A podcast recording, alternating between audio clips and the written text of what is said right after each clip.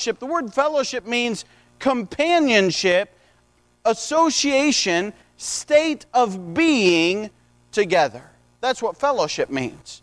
Listen, church is a place that we can gather around the same doctrines and salvation by Jesus Christ. You know what brings us together at Anchor Baptist Church? Listen, every one of us, we're all different. Every one of us were raised in different circumstances. Many of us were raised in different generational gaps. There's cultural gaps. All kinds of differences between us. But you know what brings us together here? It is Jesus Christ and His salvation. It's that at some point in your life, you came to a place that you realized, hey, I need to be saved and I need to be born again.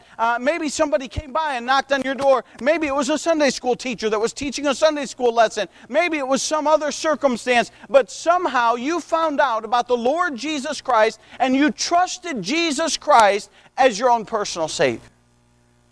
And after that, you started saying, well, I need to be in church.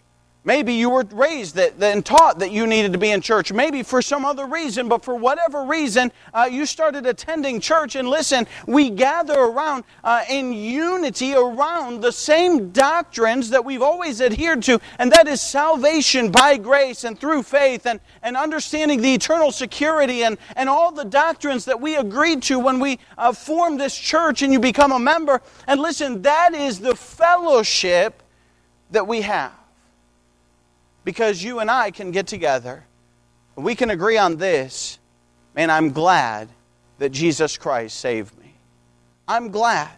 I remember a preacher, and I don't remember where I heard it, but he was going through it may have been here, I don't recall, but he was going through the book of Acts, and he was preaching through the beginning when those people had gotten saved, and he went through the Lydia and who she was, being a seller of purple, and then he went through the Philippian jailer. Remember that Paul was even put in prison there in Philippi, and that Philippian jailer got saved, and you're talking about two different lives and two different circumstances, but yet at the same time, there was a fellowship of unity. Why? Because Jesus Christ had saved the Lydia, the seller of purple, and He had saved the Philippian jailer, and He brought these two people together in one place, and there was a fellowship. And Paul, sitting in prison in Rome, in the Mamertine prison, would think back to that day and say, man, what a great memory to see two different people together for the unity of Jesus Christ, laboring in that fellowship that they have. Listen, we have fellowship in the Lord Jesus Christ, and it's something that we need to realize and recognize.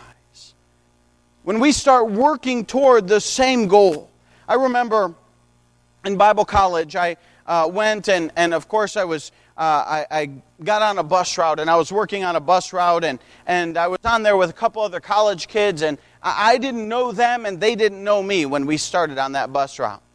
And we were different people from different places in America, and different upbringings and different circumstances, but I tell you what, as we started to labor together on that bus route, man, we had fellowship, and pretty soon we got burdened about our bus route, and every I can't remember if it was Wednesday or Thursday, we would meet together, and we started praying for our bus route.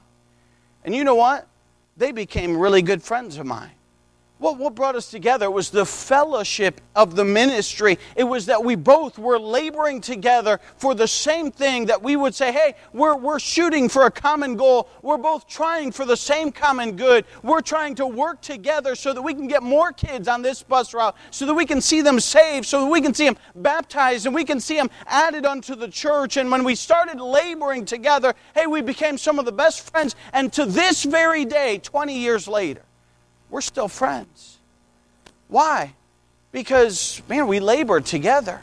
It was a common goal that we were working towards. It was something that we were working towards, and it was a fellowship of believers.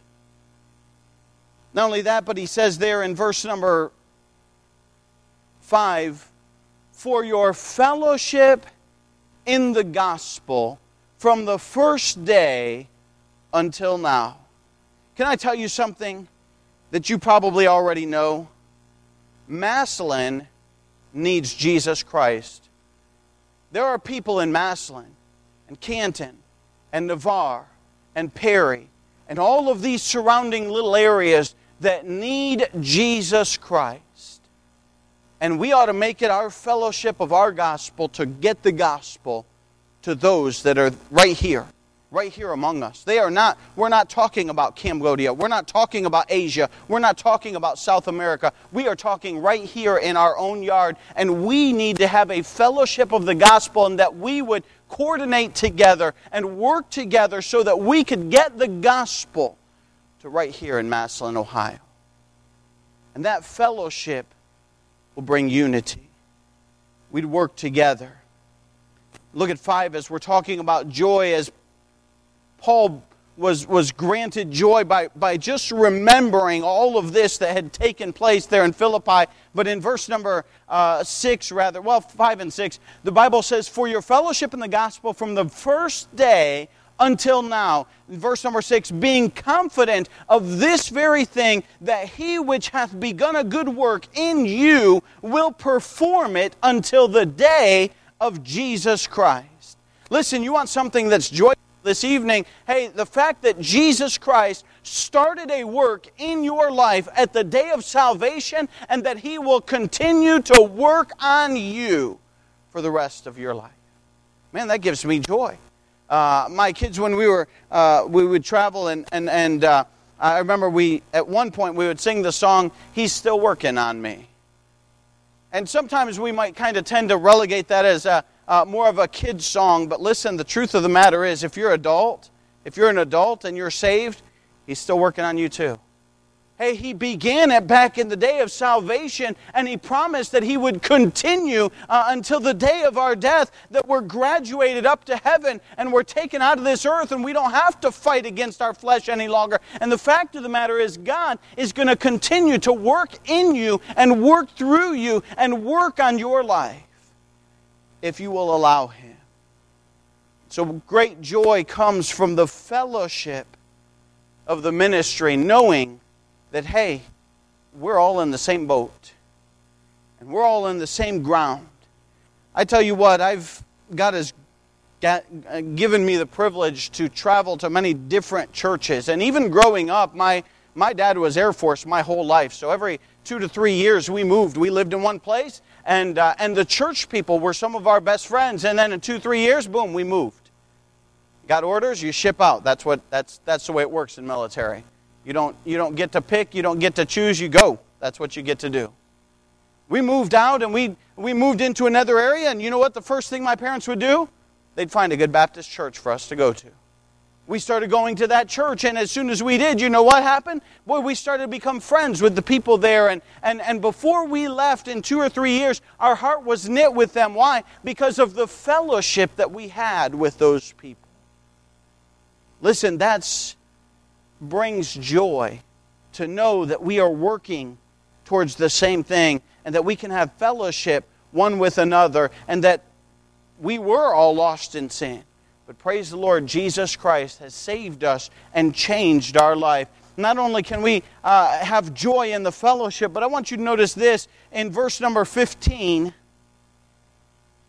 he said this. Paul is writing, and he says this: "Some indeed preach Christ, even of envy and strife, and some also of goodwill. The one preached Christ of contention, not sincerely, supposing to add affliction to my bonds." Could you imagine? So here's Paul in prison, and he's, of course, he hears reports, and he hears reports of some that are preaching Christ of contention. In other words, maybe in a mockery fashion, or maybe in some form to try and cause Paul more pain, and maybe they were trying to incite a problem in the town or whatever that would cause Paul more difficulty. But look at what Paul says about that in verse number 17. "But the other of love, knowing that I am set for the defense of the gospel." So in verse 16, some are preaching of contention and not sincerely. In 17, some are preaching out of love and understanding the gospel. In verse number 18, "What then, notwithstanding every way, whether in pretense or in truth, Christ is preached, and I therein do rejoice, yea, and will rejoice. Listen, another thing that brings joy is not only the fellowship of the saints and the get-together and the common goal that we're working towards, but listen, there is great joy in preaching the Lord Jesus Christ to the lost and dying world. There's been many a times, can I confess to you this evening, there's been many a times I, in my flesh, don't want to go pass out tracts. That's just me. I'm just telling you. But every time I have gone that I didn't want to go, I've come back joyful. It doesn't matter if I saw somebody saved or not. The fact that I know in my heart that I obeyed God's command and I've done what He has commanded me to do gives me a great joy in my heart that I can't even begin to explain to you. But I can promise you, it's there. Sometimes, you know what? You don't feel like coming to church. But you know what? You do. And man, you leave with a blessing in your heart. You say, man, I'm glad I went.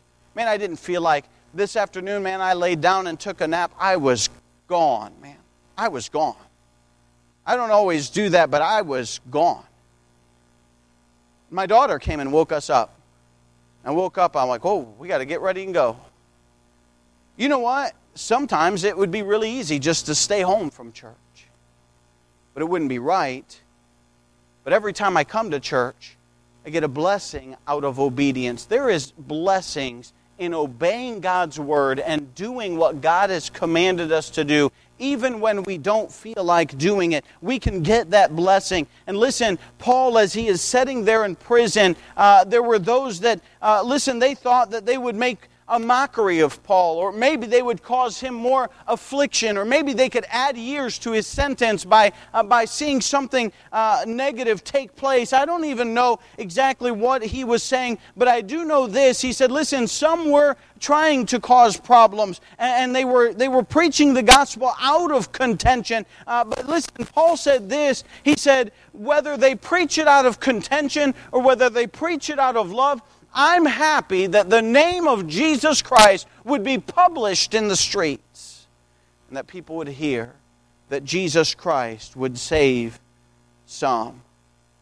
Paul found joy in the propagation of the gospel. Listen, you too can find joy in getting the gospel out.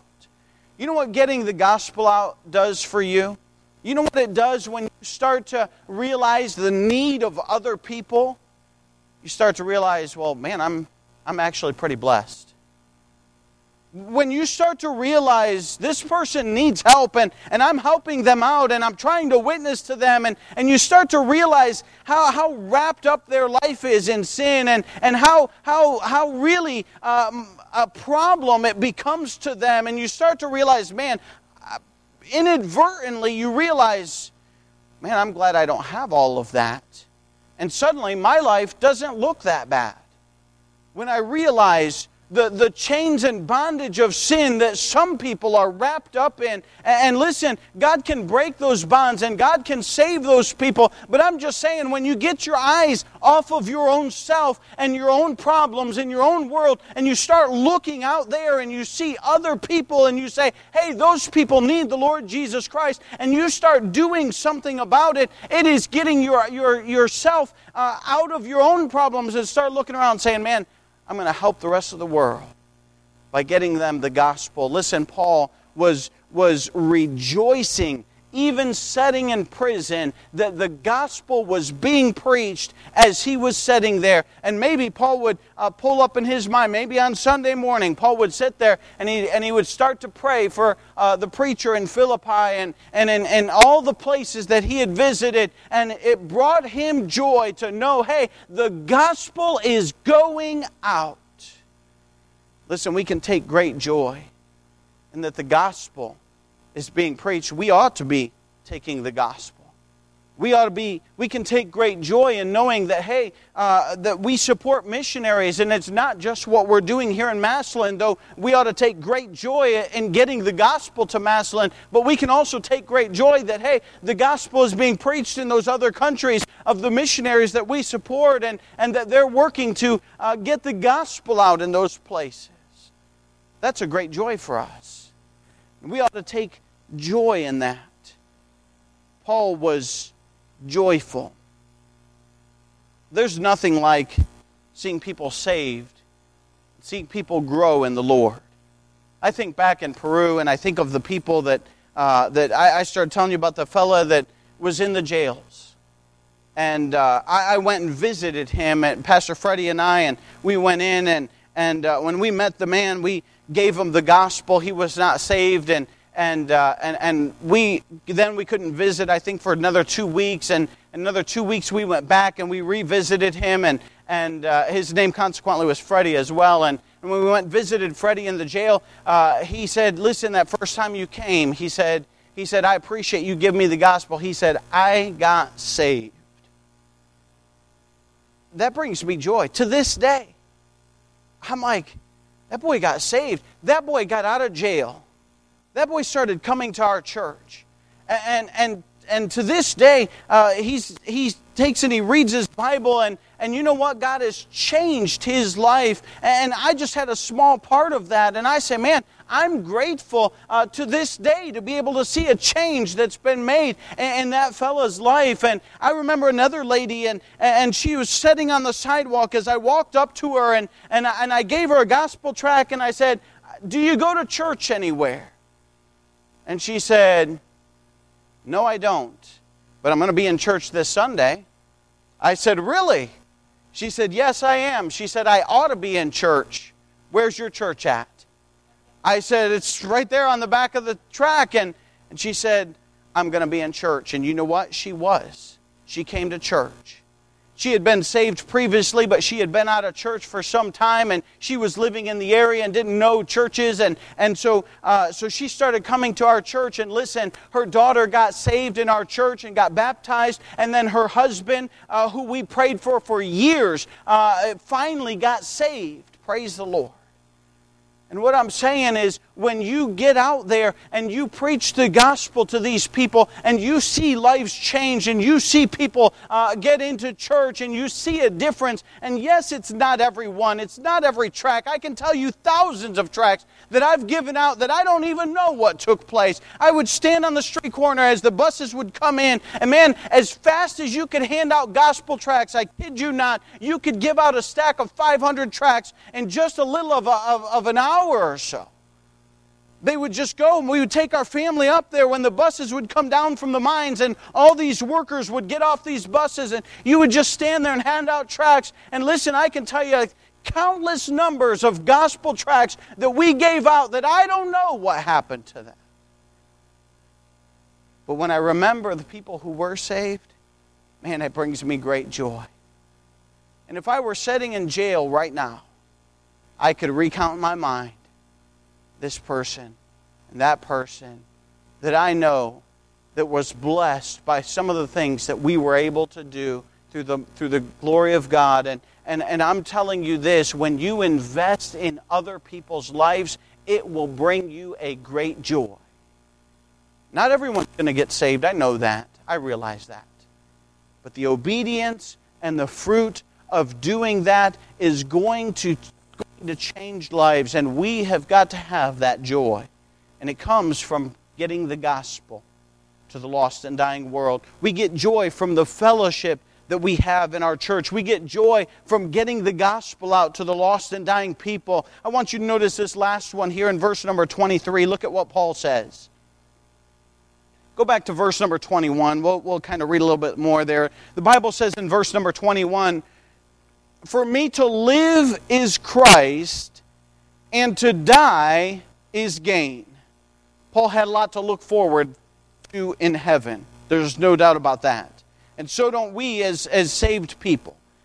Verse number 22, "But if I live in the flesh, this is the fruit of my labor. Yet what I shall choose I wot not. For I am in a strait betwixt two, having a desire to depart and to be with Christ, which is far better.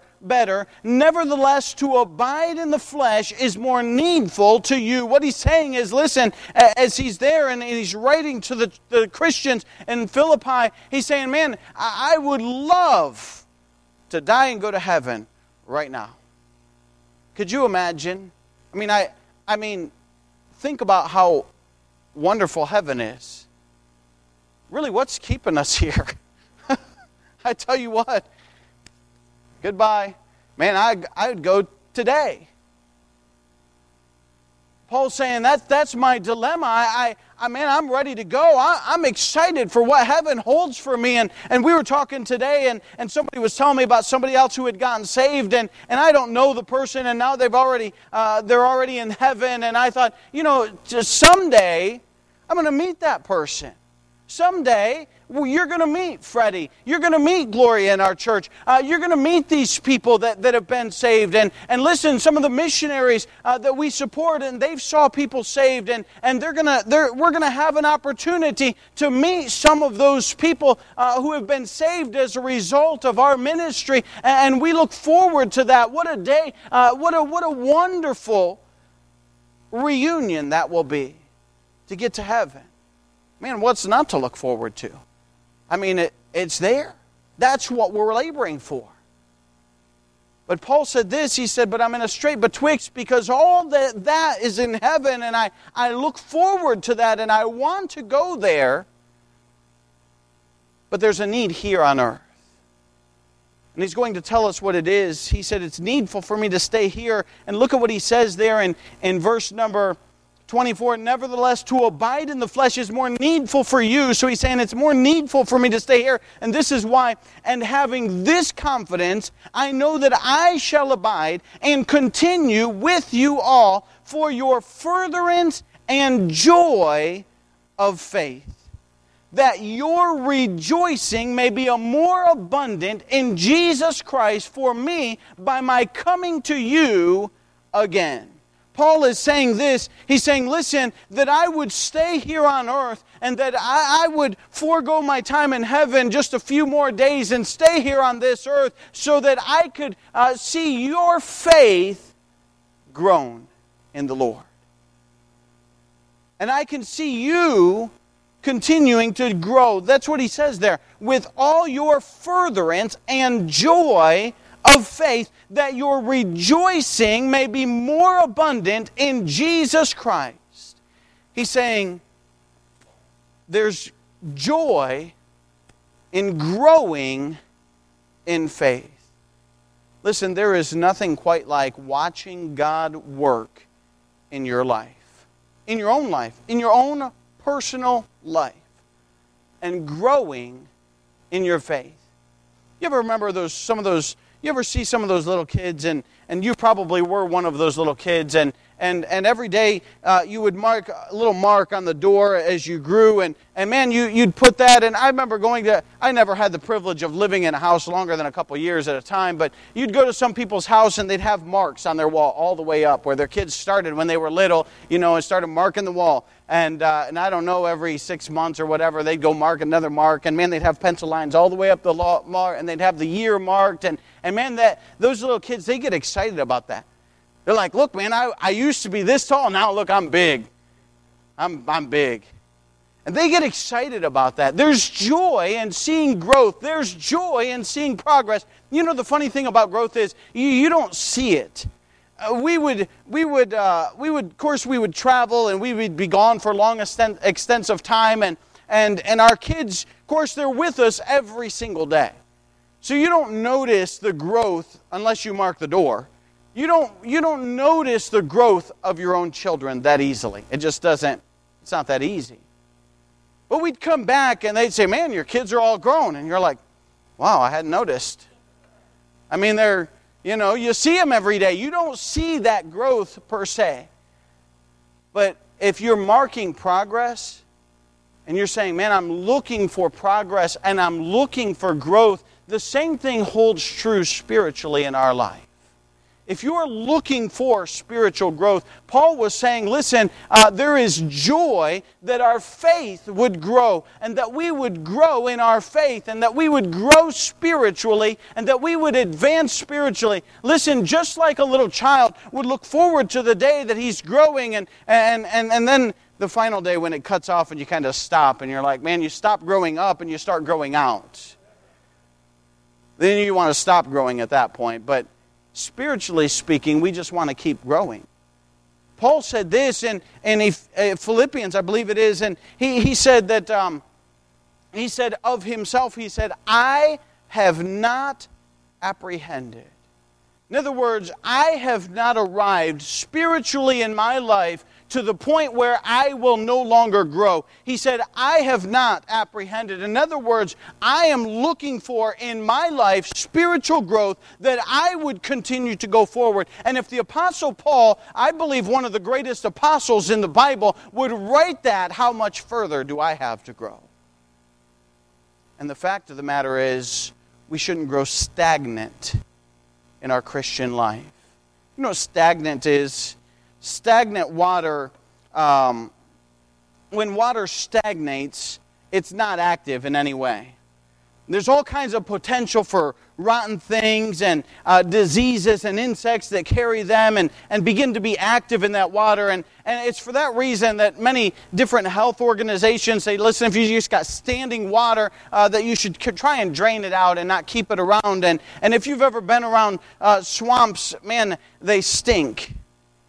And they're just gross.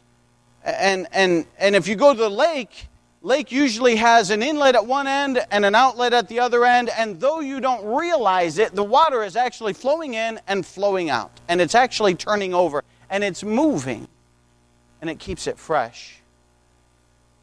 But a swamp, generally speaking, it might flood, and then the waters might go down, and then you'll leave pockets of water all over creation, and that water becomes stagnant, and it becomes gross.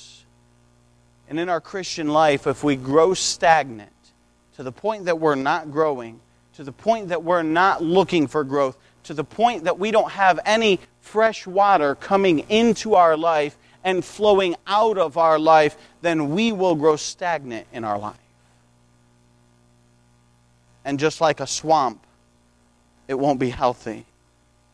And Paul is saying there is joy. He said, in verse 25, I know that I shall abide and continue with you all for your furtherance and joy of faith, that your rejoicing may be more abundant in Jesus Christ for me by my coming to you again. Listen, as we grow in faith in the Lord Jesus Christ, the more we realize that Jesus has done for us, the more that we realize that God will continue to do for us and to help us in our life and to strengthen us, man, the more joy we have. That God will take care of us. And there's something about just growing in the Lord that will bring faith in our life, or that will bring joy, rather, in our life. We have the fellowship that's going to bring joy. We have the gospel being preached that's going to bring joy. And then we have growing in faith, and that's going to bring joy in our life. Those are just three things that Paul thought of, that Paul mentioned, all the while that he's sitting in prison there in Rome. He wrote this book saying, hey, as a Christian, you can have joy.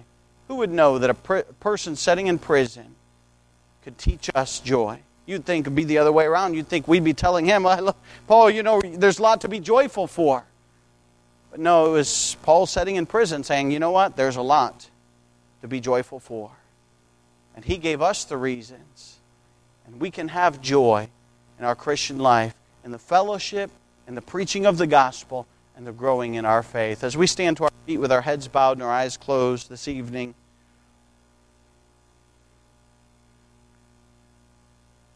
Father, we thank you for the joy that we can truly have as a Christian. And God, what a joy to think of people that are saved. What a joy to see a result and see how you've changed lives, and God, you've changed our lives.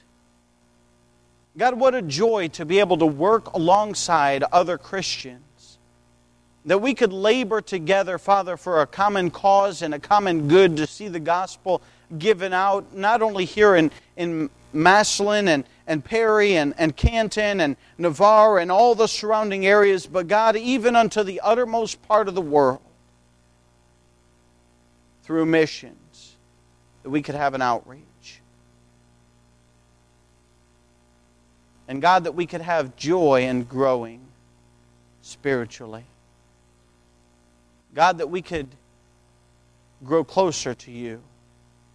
What a joy that brings to our life. God, I pray that you'd speak to each and every heart. Help us to be joyful. God, have true joy.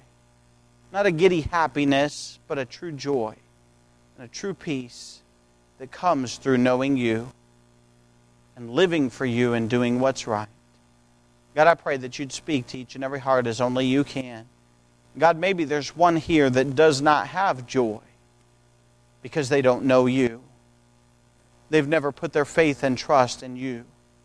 God, I pray that you would speak to their heart, show them their need for salvation. And God, if they know that, God, I pray that they would trust you tonight as their own personal Savior.